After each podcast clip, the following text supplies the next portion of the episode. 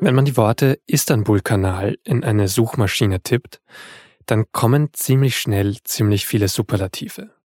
Gigantisch soll der Istanbul-Kanal werden. Riesig, ein Megaprojekt.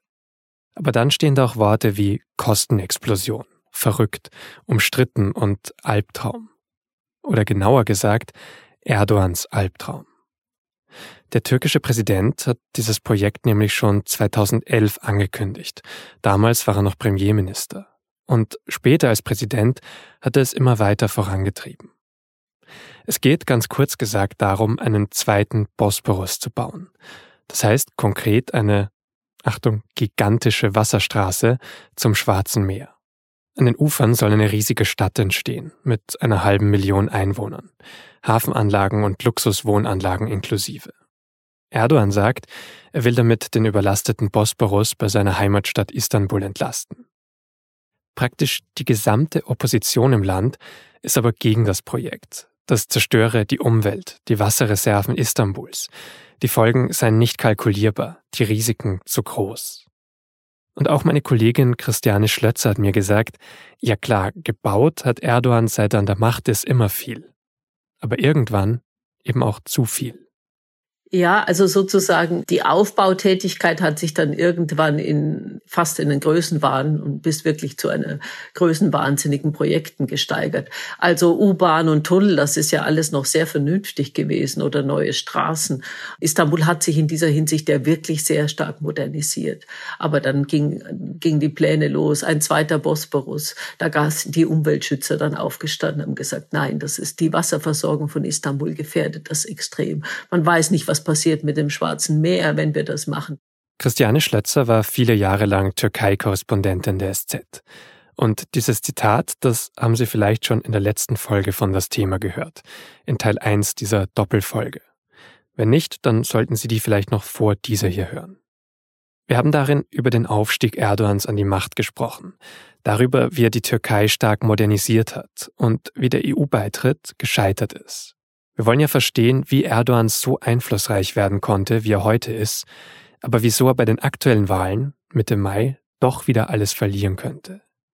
Und dafür wollen wir jetzt gleich bei dem Punkt weitermachen, den wir gerade eben hatten, bei Erdogans riesigen Bauprojekten. Weil die führen zu einem Moment 2013, der zeigt, wie Erdogan große Teile der türkischen Gesellschaft verloren hat, wie er deswegen immer autoritärer regiert hat und vermutlich auch deswegen jetzt vor der kritischsten Wahl seiner Karriere steht. Darüber spreche ich nochmal mit Christiane Schlötzer, aber auch mit meinem Kollegen Raphael Geiger, dem aktuellen SZ-Korrespondenten in Istanbul.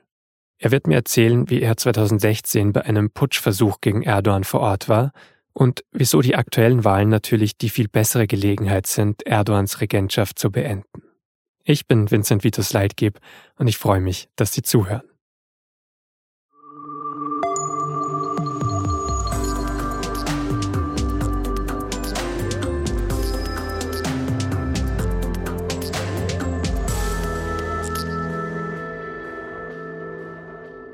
Der Gezi-Park in Istanbul ist kein besonders großer Park.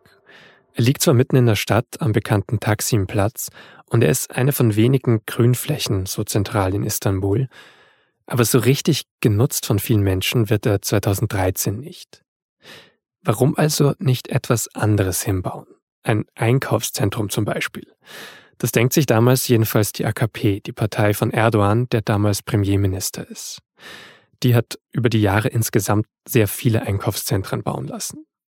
Aber sie stößt im Gezi-Park, als die Bauarbeiten beginnen sollen, eben schnell auf etwas für sie Ungewohntes.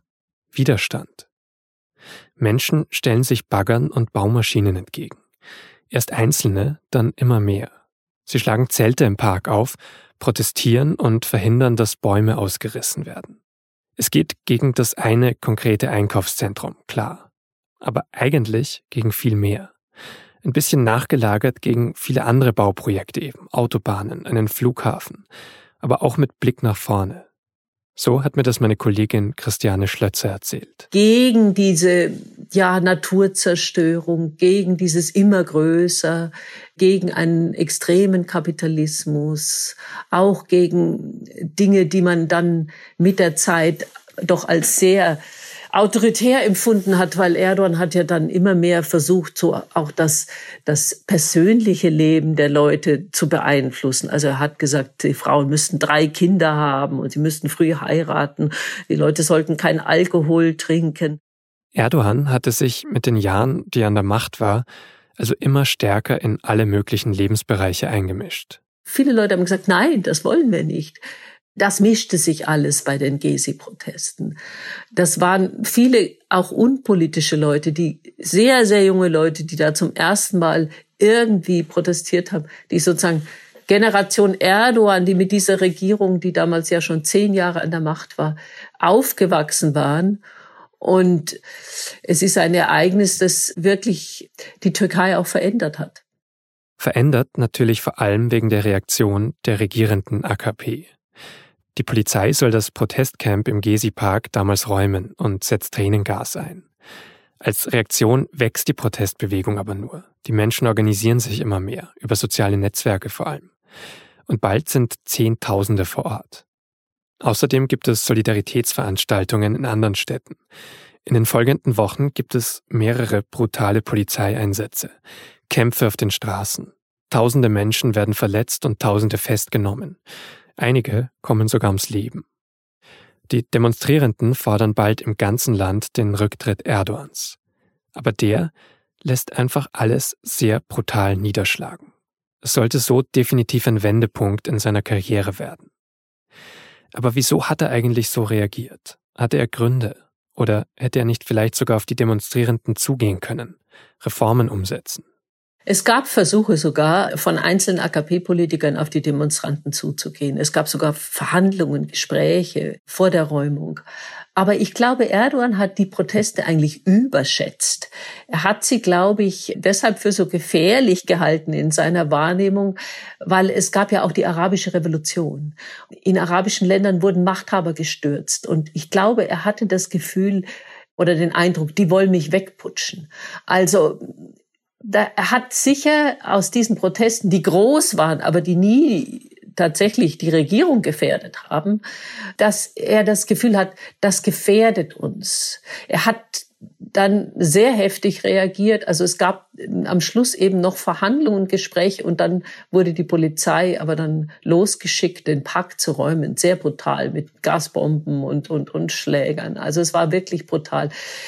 Ich habe damals auch die jungen Polizisten gesehen, die da losgeschickt wurden. Die waren ja oft genauso alt wie die Demonstranten.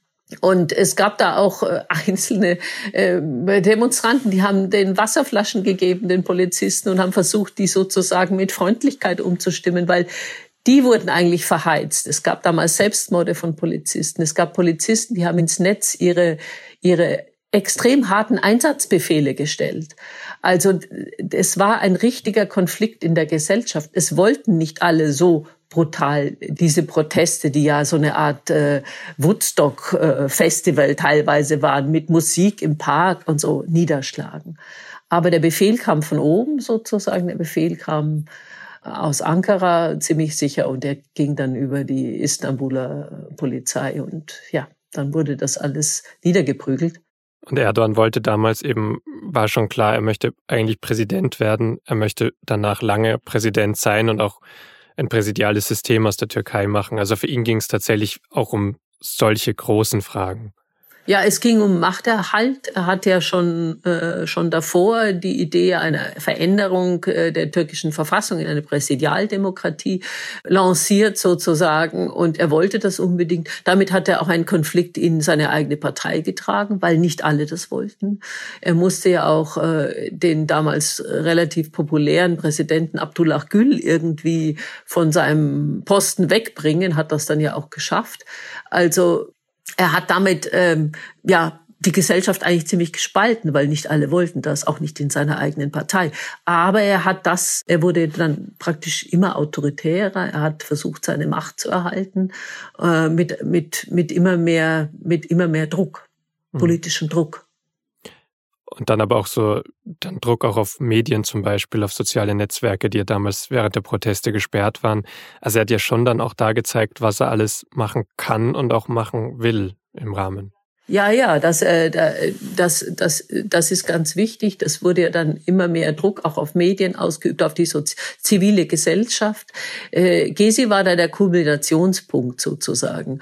Gesi war auch deshalb so wichtig, weil damals eben innerhalb dieser äh, Proteste sich Gruppen von den verschiedensten gesellschaftlichen Strömungen zusammenfanden. Also in Istanbul äh, Fußballhooligans und, und Kurden oder, oder Linke und Rechte, also religiöse Leute auch. Es gab eine, eine gesellschaftliche Verbrüderung in Anführung, sage ich jetzt mal. Manche Leute sagen, das hat weitergewirkt bis hin zur Kommunalwahl 2019 wo in Istanbul ja ein, äh, ein Politiker der, der Opposition, Ekrem Imamoglu, Bürgermeister wurde und 25 Jahre konservative Herrschaft in Istanbul beendet hat. Genauso in Ankara, in Antalya, in Izmir. Also diese Veränderung, diese kommunale Revolution 2019, sagen manche Leute, hätte es ohne die Gezi-Proteste gar nicht gegeben, weil da zum Beispiel auch die linke Kurdenpartei einbezogen wurde. Also ich kann das nicht, ich kann nicht sagen, ob es so ist, aber es spielte wahrscheinlich eine Rolle. Das würde vielleicht auch erklären, warum Erdogan bis heute Menschen sozusagen juristisch verfolgt, verfolgen lässt, die damals eine Rolle gespielt haben, also Organisatoren der Proteste, aber auch Leute, die eigentlich nur am Rande waren, wie, wie ein Mäzen, wie Osman Kavala, der nun seit 2017 im Gefängnis sitzt, anfangs ohne Urteil und jetzt zu lebenslang verurteilt ist. Völlig absurd. Der Europäische Gerichtshof für Menschenrechte hat gesagt, Kavala muss sofort entlassen werden. Das Urteil ist nicht gerechtfertigt. Aber bis heute wird er sozusagen verfolgt von der Justiz. Die Justiz ist heute stark in der Hand der Macht. Die Justiz ist nicht mehr unabhängig. Das kann man wirklich sagen.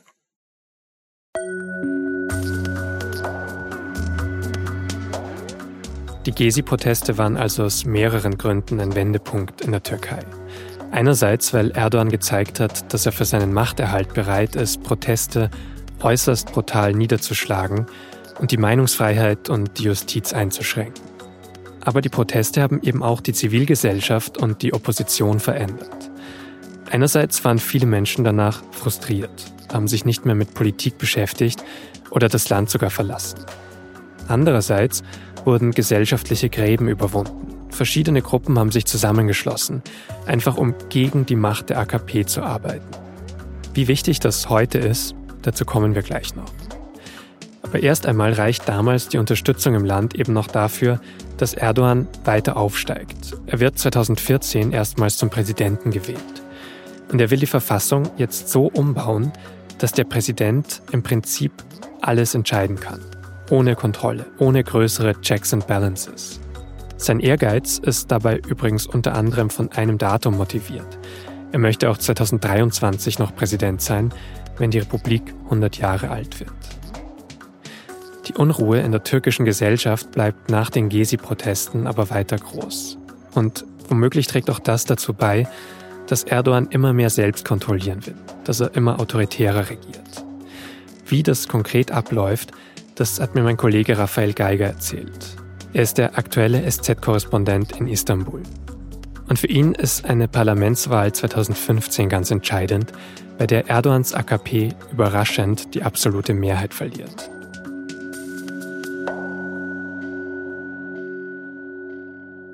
Das war für Erdogan schon mal nach den Gezi-Protesten der zweite große Schock. Er hat äh, gespürt auf einmal, dass sein Land ihm nicht mehr folgt, so richtig zum ersten Mal. Er hat die Wahl verloren.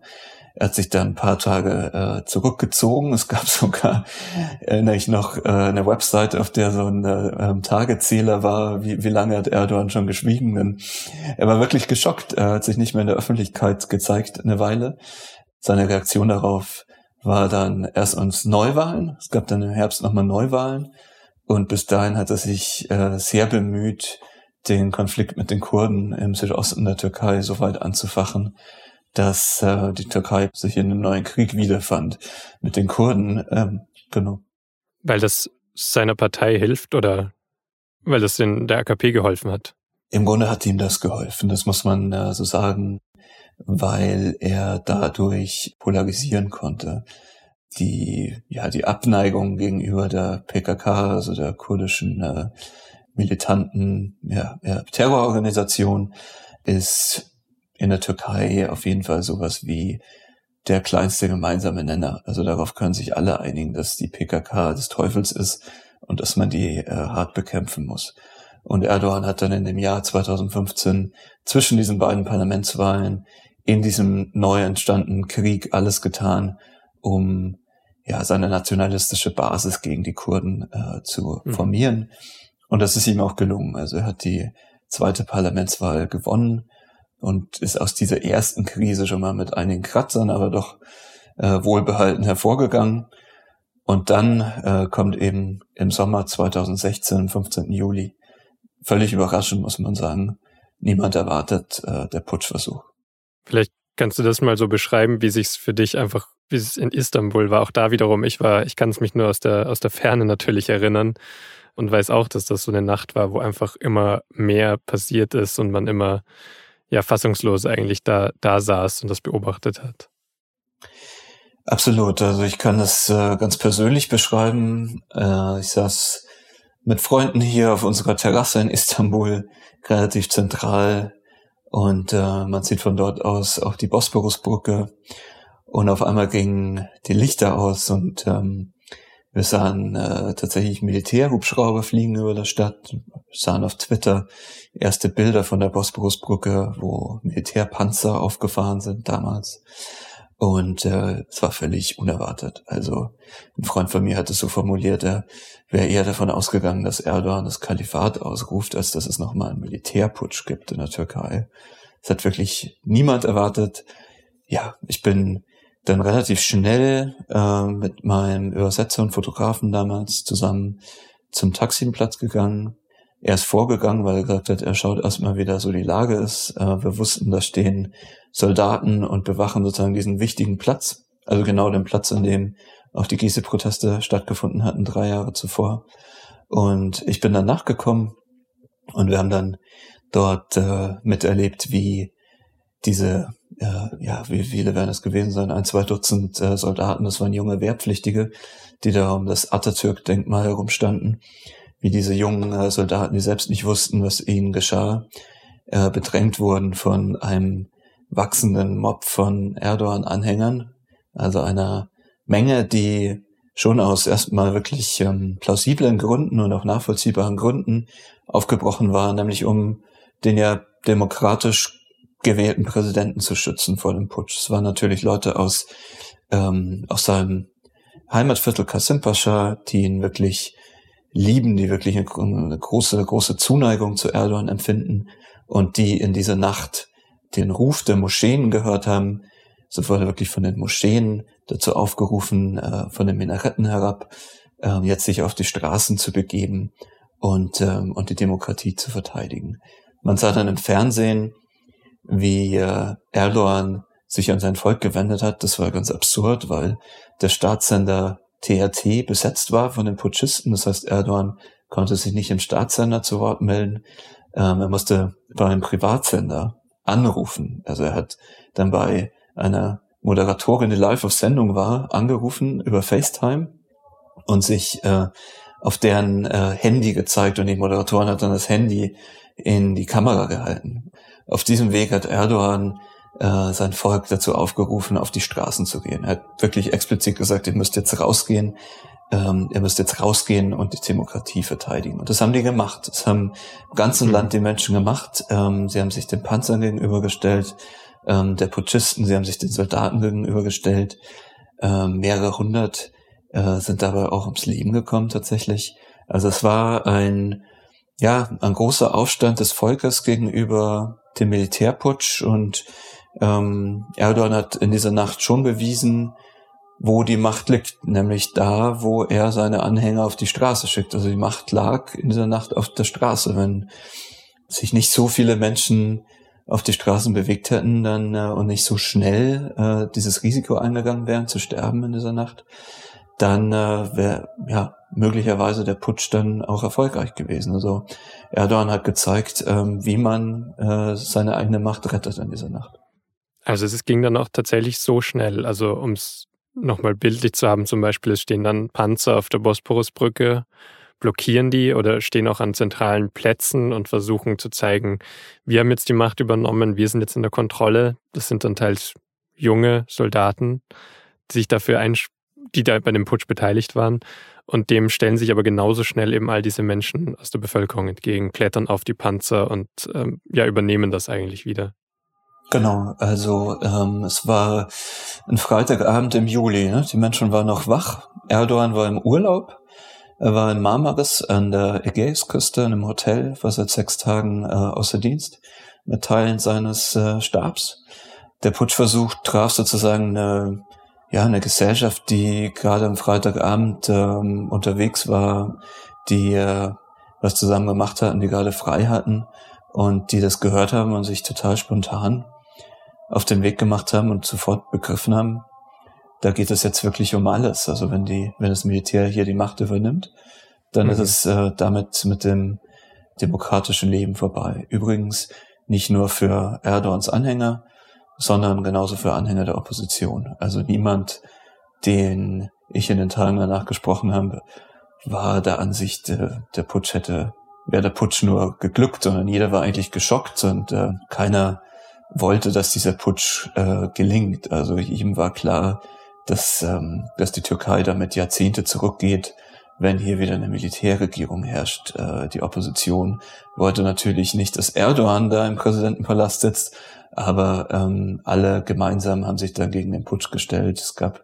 äh, Tage später dann auch gemeinsame große Kundgebungen von Erdogan und den ähm, Parteichefs der Opposition man gemeinsam klargemacht hat, äh, wir sind uns eigentlich in ähm, nichts einig, ja, aber äh, so sollte es nicht sein. Also die Macht muss über Wahlen gewonnen werden und nicht ähm, bei einem Militärputsch.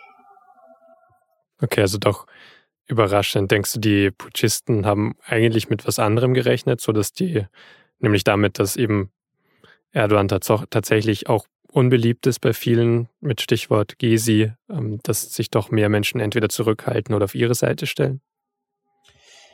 Also zumindest haben die äh, Putschisten äh, das bestimmt geglaubt und bestimmt haben sie auch geglaubt, dass sie dass sie das Land retten müssen, dass äh, das jetzt der letzte Zeitpunkt ist, äh, um die die absolute Erdogan-Herrschaft äh, aufzuhalten.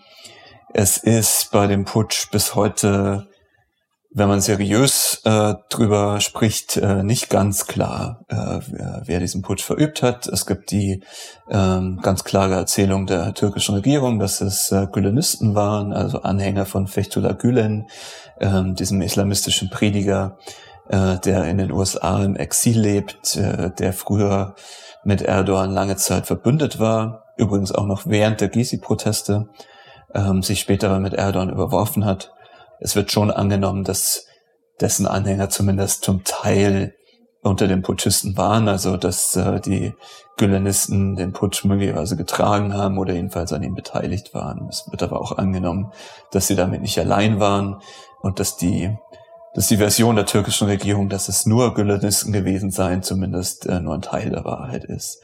Es waren bestimmt auch Offiziere darunter, äh, säkulare, kemalistische Offiziere, also Anhänger von äh, Kemal Atatürk, dem Staatsgründer, die ähm, immer schon gegen Erdogans islamistischen äh, Staatsumbau gewesen waren und die dachten, ja, das ist jetzt die Gelegenheit, das Land vor Erdogans absoluter Herrschaft zu bewahren. Ja, muss man vielleicht jetzt mit Abstand auch sagen, ist eigentlich in die andere Richtung dann, also ist nach hinten losgegangen, weil genau. wenn ich es jetzt richtig deute, konnte er das ja dann eben auch wiederum umdrehen und nutzen, um seine Macht tatsächlich nochmal auszubauen, weil es gibt ja dann auch so ein bisschen Freifahrtschein, zumindest wenn man diese Erzählung der Gülen-Bewegung ernst nimmt, die er dann verbreitet, auch nochmal Leute zu entlassen, auch nochmal strenger zum Beispiel durchzuschauen durch Ministerien und Leute, die man vielleicht nicht möchte, von Positionen zu drängen. Absolut. Also Erdogan hat äh, sofort damit begonnen, eigentlich den ganzen Staatsapparat auf sich auszurichten. Er hat äh, hunderttausende Menschen, muss man wirklich sagen. Also die Rede ist von bis zu 500.000 Menschen in den Wochen danach festnehmen lassen. Viele davon wurden verhaftet, viele angeklagt, viele sitzen bis heute im Gefängnis. Es hat schon gereicht teilweise, wenn man nur ein Bankkonto hatte bei einer Bank, die äh, von Gülenisten betrieben worden war. Also es genügte teilweise ein Social Media Post. Äh, es genügte sehr, sehr wenig, äh, um sich da plötzlich im Fadenkreuz wiederzufinden. Man muss ähm, sagen, dass diese Monate danach äh, wirklich eine bleierne Zeit in der Türkei waren. Erdogan hat ähm, wirklich äh, ernst gemacht damals äh, mit seiner ja mit seiner autoritären Vision fürs Land. Er hat nicht nur gülenistische Zeitungen schließen lassen, äh, er hat äh, zum Beispiel äh, auch die Cumhuriyet angegriffen, so ganz alte linke Zeitung in der Türkei, die wirklich nichts mit Gülen zu tun hat, ganz im Gegenteil. er hat wirklich äh, jeden Journalisten äh, nachts abholen lassen, der ihm ein Dorn im Auge war. Also äh, es war eine Zeit, in der man wirklich fürchten musste, äh, dass die Türkei in ganz, ganz düstere Zeiten geht, äh, dass äh, äh, Erdogan nicht mehr den Hauch einer Demokratie übrig lässt, dass er ja wirklich ähm, eine, eine Autokratie aufbaut in der Türkei und niemand mehr unbeschadet lässt, der ihm nicht nur gefährlich werden könnte, sondern der sich einfach nur öffentlich gegen ihn stellt und das heißt nur irgendwo in einem privaten Rahmen. Also es war wirklich eine Zeit der Zeit der Angst, die, die damals begann. 2017 konnte Erdogan das dann ja auch nutzen, um die Verfassung zu ändern. Es gab ein Referendum mit ganz knapper Mehrheit der Bevölkerung, wurde dafür gestimmt, das parlamentarische System abzuschaffen, das Amt des Premiers abzuschaffen. Seither liegt eigentlich die komplette Macht ohne größere Kontrolle beim Präsidenten. Und in dieses supermächtige Amt, auf das hat ja Erdogan noch jahrelang hingearbeitet, hat er sich dann 2018 reinwählen lassen. Das sagen ja immer wieder viele Menschen, war so der Höhepunkt eigentlich für ihn. Was ich mich jetzt noch frage, ist, ähm, wenn wir von, von der Innenpolitik weggehen zur Außenpolitik, auch in den Jahren, vielleicht auch die Jahre nach dem Putsch, gerade in der Zeit, wo Erdogan nochmal autoritärer wird, nutzt er das auch, um sich auch außenpolitisch anders zu positionieren? Weil, also eigentlich muss er ja sein Bild wandeln, beziehungsweise eine neue Rolle finden, wenn er vorher auch schon Mitglied der EU werden wollte, also diese Annäherung gesucht hat an den Westen.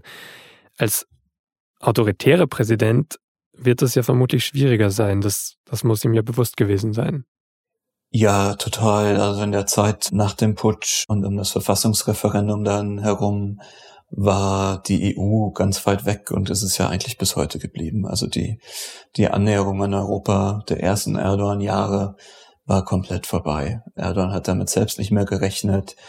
Äh, für alle hier im Land war eigentlich klar, dass diese Chance äh, vertan ist, ähm, solange in der Türkei äh, Leute im Gefängnis sitzen, die einfach nur irgendwas geschrieben haben oder die einfach nur irgendwas gesagt haben, war eigentlich allen klar, dass ein EU-Beitritt oder selbst ernsthaftere Beitrittsverhandlungen äh, überhaupt nicht zur Debatte stehen.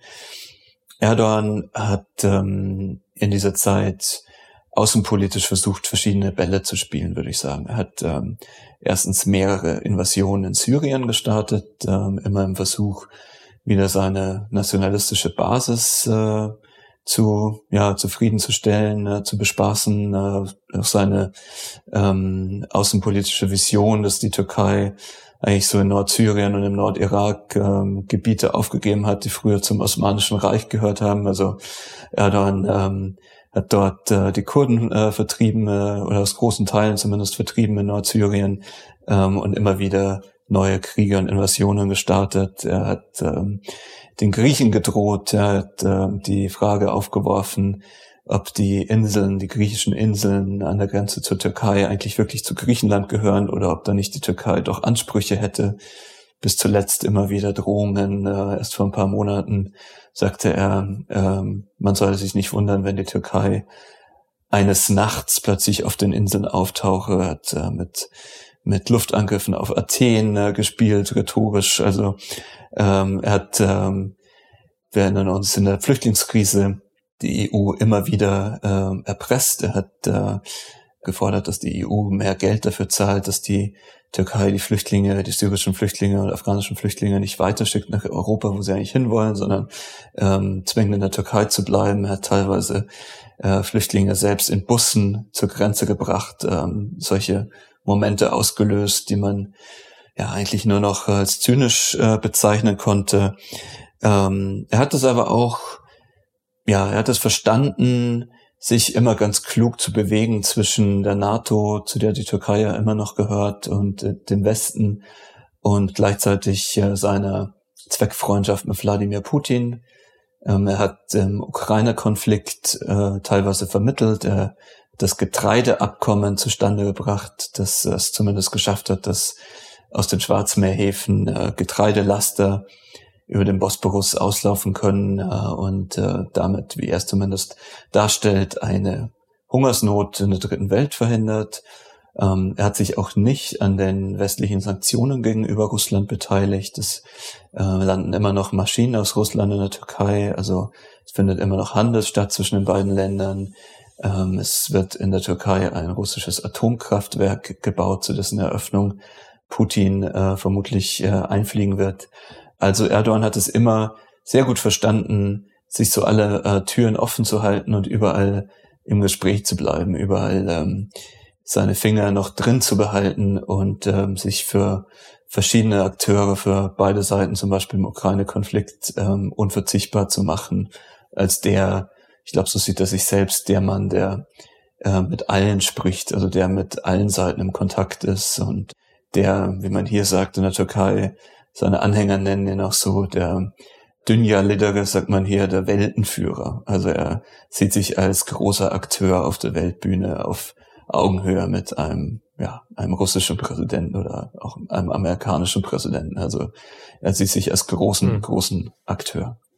Ja, klingt sehr opportunistisch jetzt mal auf den ersten Blick. Ähm, ist dann auch das Ziel dahinter, immer wieder dann auch im eigenen Land, halt dann in der Türkei letztlich doch wieder zu sagen, ich habe das gemacht oder ich bin eben in Kontakt mit all diesen Personen, ich bin entscheidend dafür. Ganz genau. Also äh, man kann bei Erdogan eigentlich zwischen äh, Innenpolitik und Außenpolitik nicht so richtig unterscheiden. Alles, was er außenpolitisch tut, richtet sich auch in sein innenpolitisches äh, Publikum äh, sieht man auch gerade wieder ganz gut äh, in dem Streit über den finnischen und schwedischen äh, NATO-Beitritt. Er äh, verknüpft das ja damit, dass äh, in Schweden, vor allem in Schweden, auch in Finnland, aber vor allem in Schweden, die PKK sich äh, angeblich frei bewegen darf und auch die Kühlenisten, äh, die ja äh, des Putschversuchs eben beschuldigt. Und ähm, das ist ganz klar an sein äh, Publikum in der Türkei gerichtet. Das ist ganz klar wahlkampftaktisch er ähm, zeigt damit, dass so europäische Länder wie Schweden, also Länder, die in der Türkei als äh, früher zumindest als sozusagen der ersten Welt zugehörig äh, wahrgenommen wurden, ähm, dass diese Länder jetzt plötzlich äh, nach Ankara kommen müssen, deren Regierungen bei, bei Erdogan vorsprechen müssen und äh, um seine Gnade bitten. Ja? Also dass er das letzte Wort hat äh, bei einem NATO-Beitritt. Das sind so Dinge, ähm, die die natürlich bei seinem Publikum hier in der Türkei gut ankommen. Das sind Dinge, die Leute merken, äh, dieses Land hat äh, äh, gewisse Macht angesammelt. Dieses Land ist ein Akteur geworden auf der Weltbühne und das verbinden sie natürlich mit der Ära Erdogan.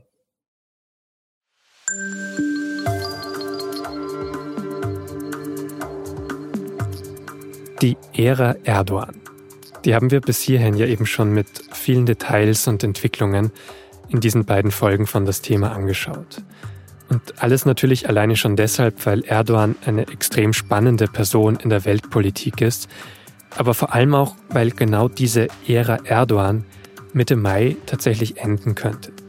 Die Türkei wählt ein Parlament und den Präsidenten und noch nie in den vergangenen 20 Jahren waren die Chancen der Opposition so gut wie jetzt, Erdogan wirklich aus dem Amt zu vertreiben. Warum? Was könnte dann für Erdogan bei einer Niederlage folgen? Und was hat das wiederum mit den Kommunalwahlen von 2019 zu tun, von denen Christiane Schlötzer vorhin schon erzählt hat? Darüber habe ich Ende April nochmal mit Raphael Geiger gesprochen.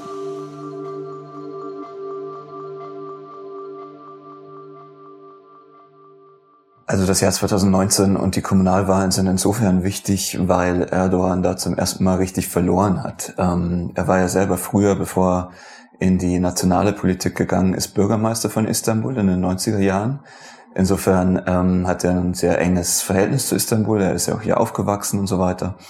Und ähm, 2019 hat eben die Opposition, die CHP, diese ähm, ja, linke Mitte-Links-Partei, ähm, die Wahlen sowohl in Ankara als auch in Istanbul gewonnen, also die Bürgermeisterwahlen. Erdogan hat das nicht so richtig kommen sehen. Er hatte eigentlich einen sehr prominenten Kandidaten hier nominiert, nämlich einen früheren Premierminister. Und dieser Premierminister hat dann gegen Ekrem Imamoglu, den Kandidaten der Opposition, verloren.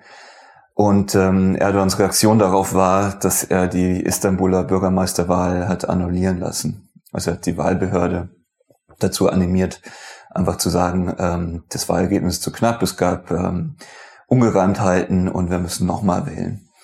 Und diese Neuwahl, äh, ein paar Wochen später, hat Ekrem Imamoglu dann mit äh, noch sehr viel größerem Abstand gewonnen. Über 800.000 Stimmen lag am Ende vorne. Es war also für Erdogan eine sehr, sehr geradezu peinliche Niederlage, weil die Neuwahl noch viel, viel ähm, stärker ein Votum dann gegen auch ihn war. Und es war dann im Grunde auch eine Abstimmung ja, über die Demokratie, ne? weil, weil jeder einfach gesehen hat, dass diesem äh, Wahlgewinner Imamolo der rechtmäßige Wahlsieg aberkannt worden war. Und ähm, ja, für Erdogan war das eine unglaubliche Niederlage. Äh, er hat zum ersten Mal in seiner ganzen Zeit, seitdem er regiert, Istanbul verloren. Ähm, und für ihn war das so ein würde schon sagen, ein Fanal, also eine große Warnung, dass er eben auch mal Wahlen verlieren kann.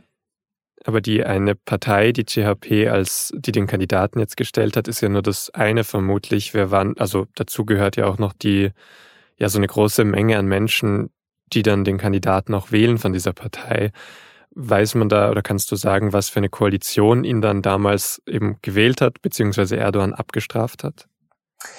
Ja, es ist der CHP damals zum ersten Mal gelungen, ähm, auch Wähler aus dem eigentlich sehr klassischen Erdogan-Klientel zu gewinnen. Also konservative, nicht nur linke und säkulare, sondern eben auch äh, gläubige Menschen, die früher eigentlich immer automatisch Erdogan gewählt haben.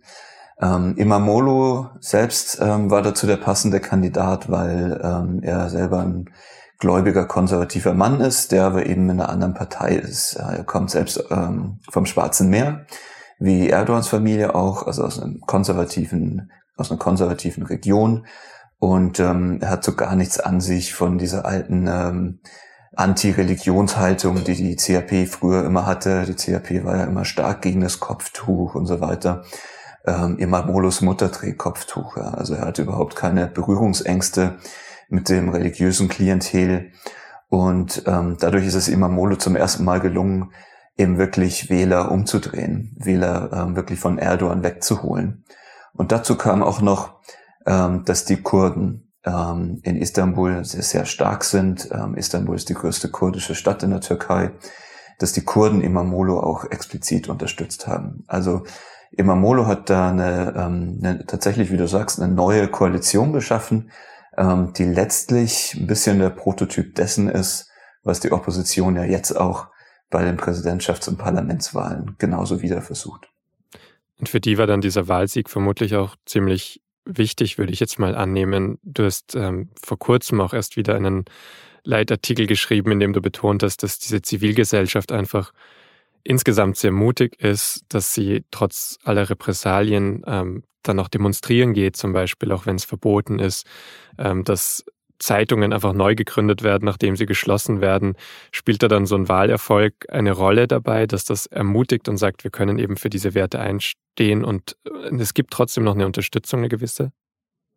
Absolut. Also ich glaube, die Bürgermeisterwahl damals war insofern sehr, sehr wichtig, ähm, weil es hat die Opposition ermutigt. Es hat ähm, es hat gezeigt, dass eben Erdogan zu schlagen ist, äh, dass er nicht automatisch immer gewinnt, wenn es Wahlen gibt.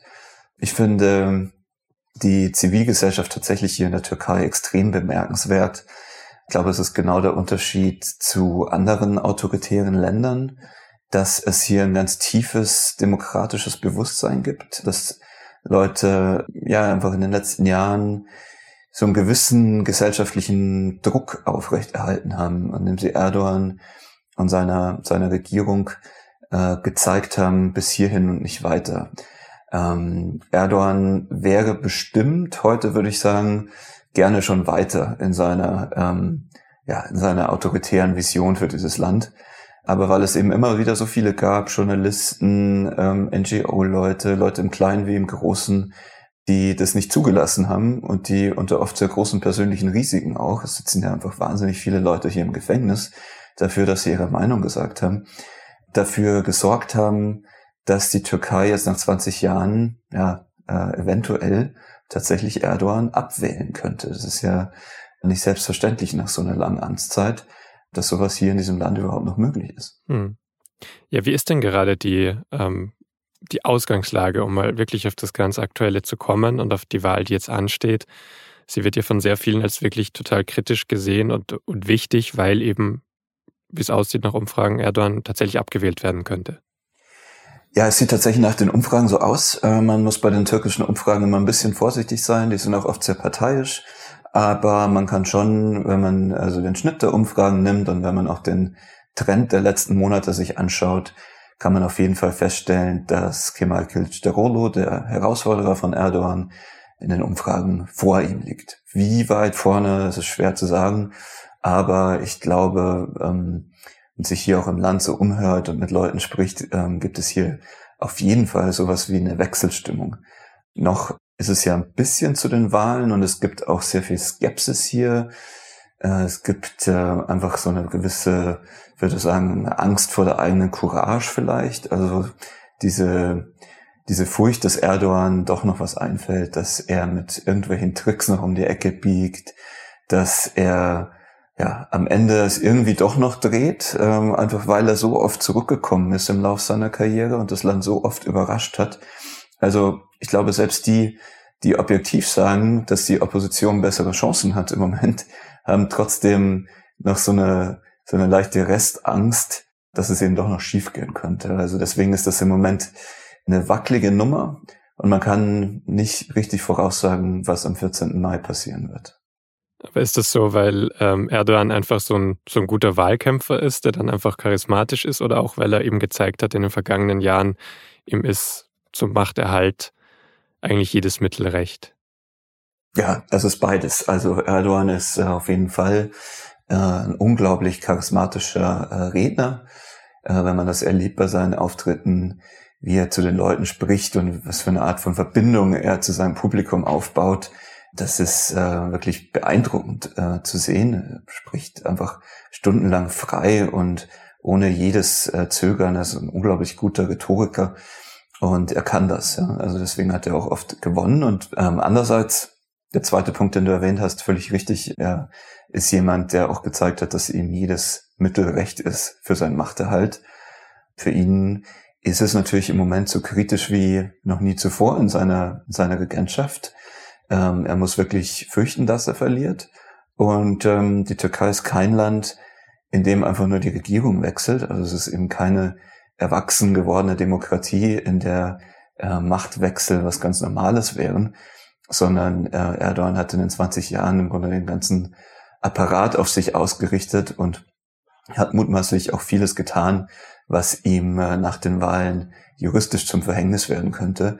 Also ähm, es ist nicht so, dass er einfach abgewählt werden könnte und dann ähm, ist er der Oppositionsführer oder dann geht er in Rente oder so, sondern für ihn ähm, ist das wirklich ja auch eine Schicksalswahl, eine persönliche Schicksalswahl. Es geht wirklich auch um seine persönliche Zukunft und ähm, die seiner Freunde und seines Apparats.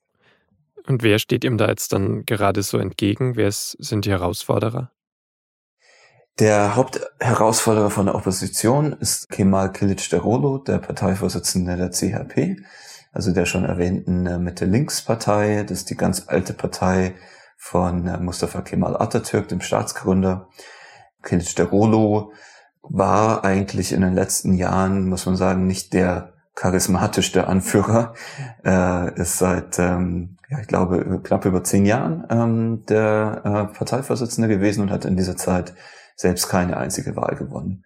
Er ist eigentlich, kann man sagen, in allem der Anti-Erdogan. Er ist alles das, was Erdogan nicht ist. Er, Im Positiven wie im Negativen. Er ist kein besonders toller Redner, er ist nicht besonders charismatisch, er reißt die Massen nicht äh, sonderlich mit.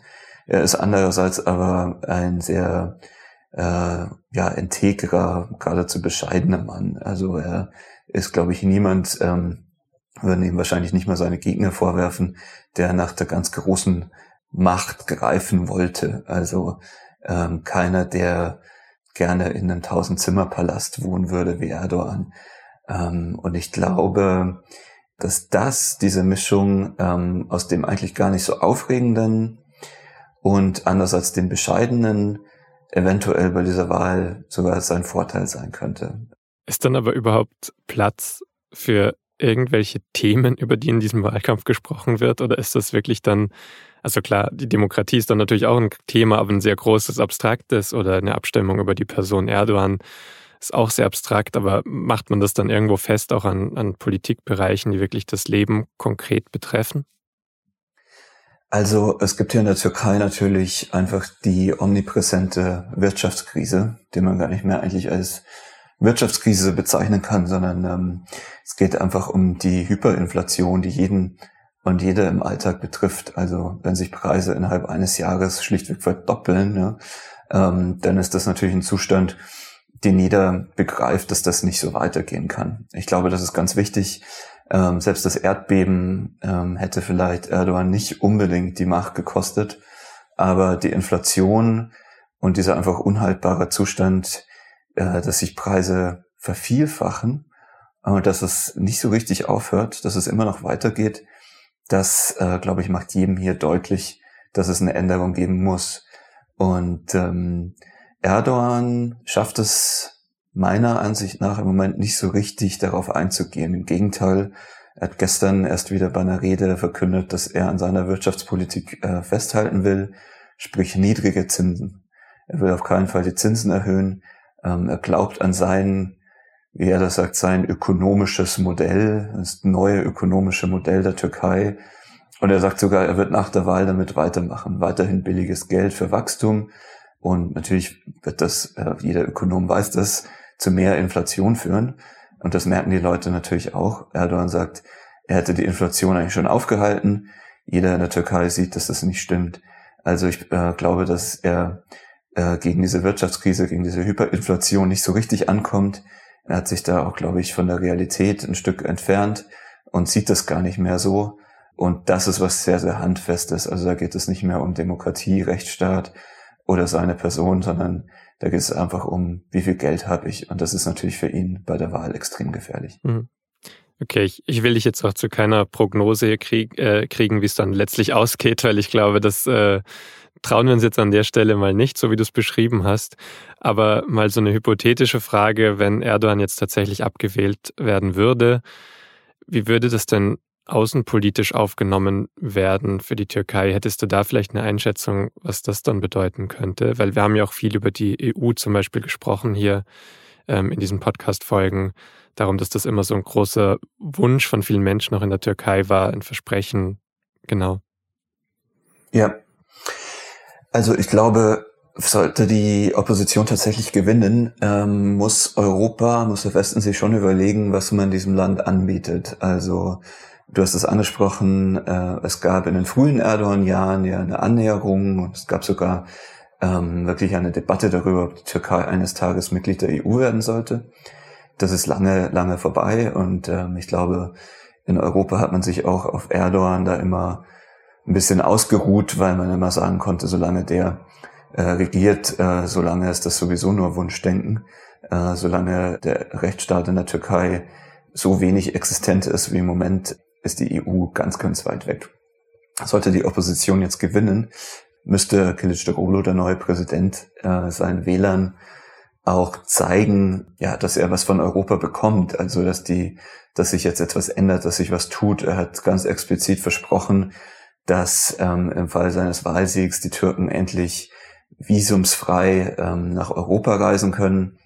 Das ist auch so eine Sache, die seit Jahren in der Debatte ist. Ähm, eigentlich ist es lange versprochen. Die Türkei hat immer einige Voraussetzungen dafür nicht erfüllt und Kılıçdaroğlu sagt seinen Wählern, ähm, ihr dürft einfach so nach Deutschland oder nach Italien fliegen, ohne dieses wahnsinnig schwierig zu bekommende Schengen-Visum zu beantragen. Großes Versprechen.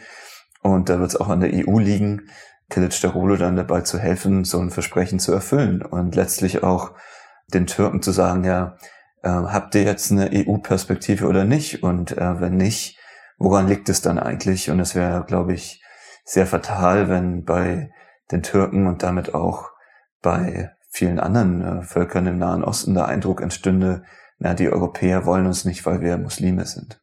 Und wenn es das ist, dann wäre das sehr schlecht. Ich glaube, die Europäer sollten sich darauf jetzt tatsächlich schon mal einstellen und überlegen, wie man mit einer neuen türkischen Regierung umgeht. Hm. Ja, und er, er persönlich sollte er verlieren, du hattest es schon gesagt, hätte noch ganz andere Probleme dann, mit denen er sich beschäftigen müsste aus der Zeit seiner, äh, seiner Regierung. Woran würdest du denn sagen, am Ende, wenn er denn abgewählt würde, woran ist er dann gescheitert? War es dann nur sein übertriebener Ehrgeiz? War es dadurch, dass er eben wirklich die Demokratie angegriffen hat und die Bevölkerung das nicht mitmachen wollte? Gibt es überhaupt so eine Antwort darauf? Ähm, also ich glaube, darauf gibt es tatsächlich sehr viele Antworten. Ich glaube, ähm, der Versuch einer Antwort könnte sein, dass er äh, an sich selbst gescheitert ist, nämlich an seinem Ehrgeiz, alles selber kontrollieren zu wollen. Äh, wir sprachen schon mal über diese neue Verfassung, die er durchgepeitscht hat, die ihm eben diese riesige Machtfülle gibt, die letztlich ihm auch die Verantwortung an allem gibt und die ein System erschaffen hat, in dem es wirklich auf ihn ankommt. Also zum Beispiel das Krisenmanagement nach dem Erdbeben hätte wahrscheinlich effizienter laufen können, wenn nicht alle Fäden immer in seinem Palast zusammenlaufen müssten. Ähm, das ist, glaube ich, die große Schwäche einfach eines, ja, eines autoritären Systems, wie er es erschaffen wollte. Und letztlich ist Erdogan gescheitert, wenn er denn scheitert am 14. Mai, ja, an seiner äh, nicht mehr guten Regierung. Also ähm, er hat sich einfach in den letzten Jahren immer weiter entfernt von dem, was er in den ersten Jahren seiner Regentschaft durchaus getan hat, dass er das Land aufgebaut hat und nach vorne gebracht hat. Und es gibt einfach in den letzten Jahren keinen Fortschritt mehr in der Türkei. Das Land ähm, entwickelt sich zurück, die Leute werden eher ärmer und er will das entweder nicht sehen oder er tut so, als würde das nicht passieren. Jedenfalls findet er kein Rezept, das umzukehren, diesen großen Trend, dass die Türkei nicht mehr nach vorne schaut, sondern einfach mit sich zu kämpfen hat und auf der Stelle tritt. Und ähm, deswegen glaube ich, hat er nicht mehr den Nimbus desjenigen, der die Zukunft hier noch gestalten kann. Und wenn er das behauptet von sich, dann klingt es leider einfach nur noch hohl.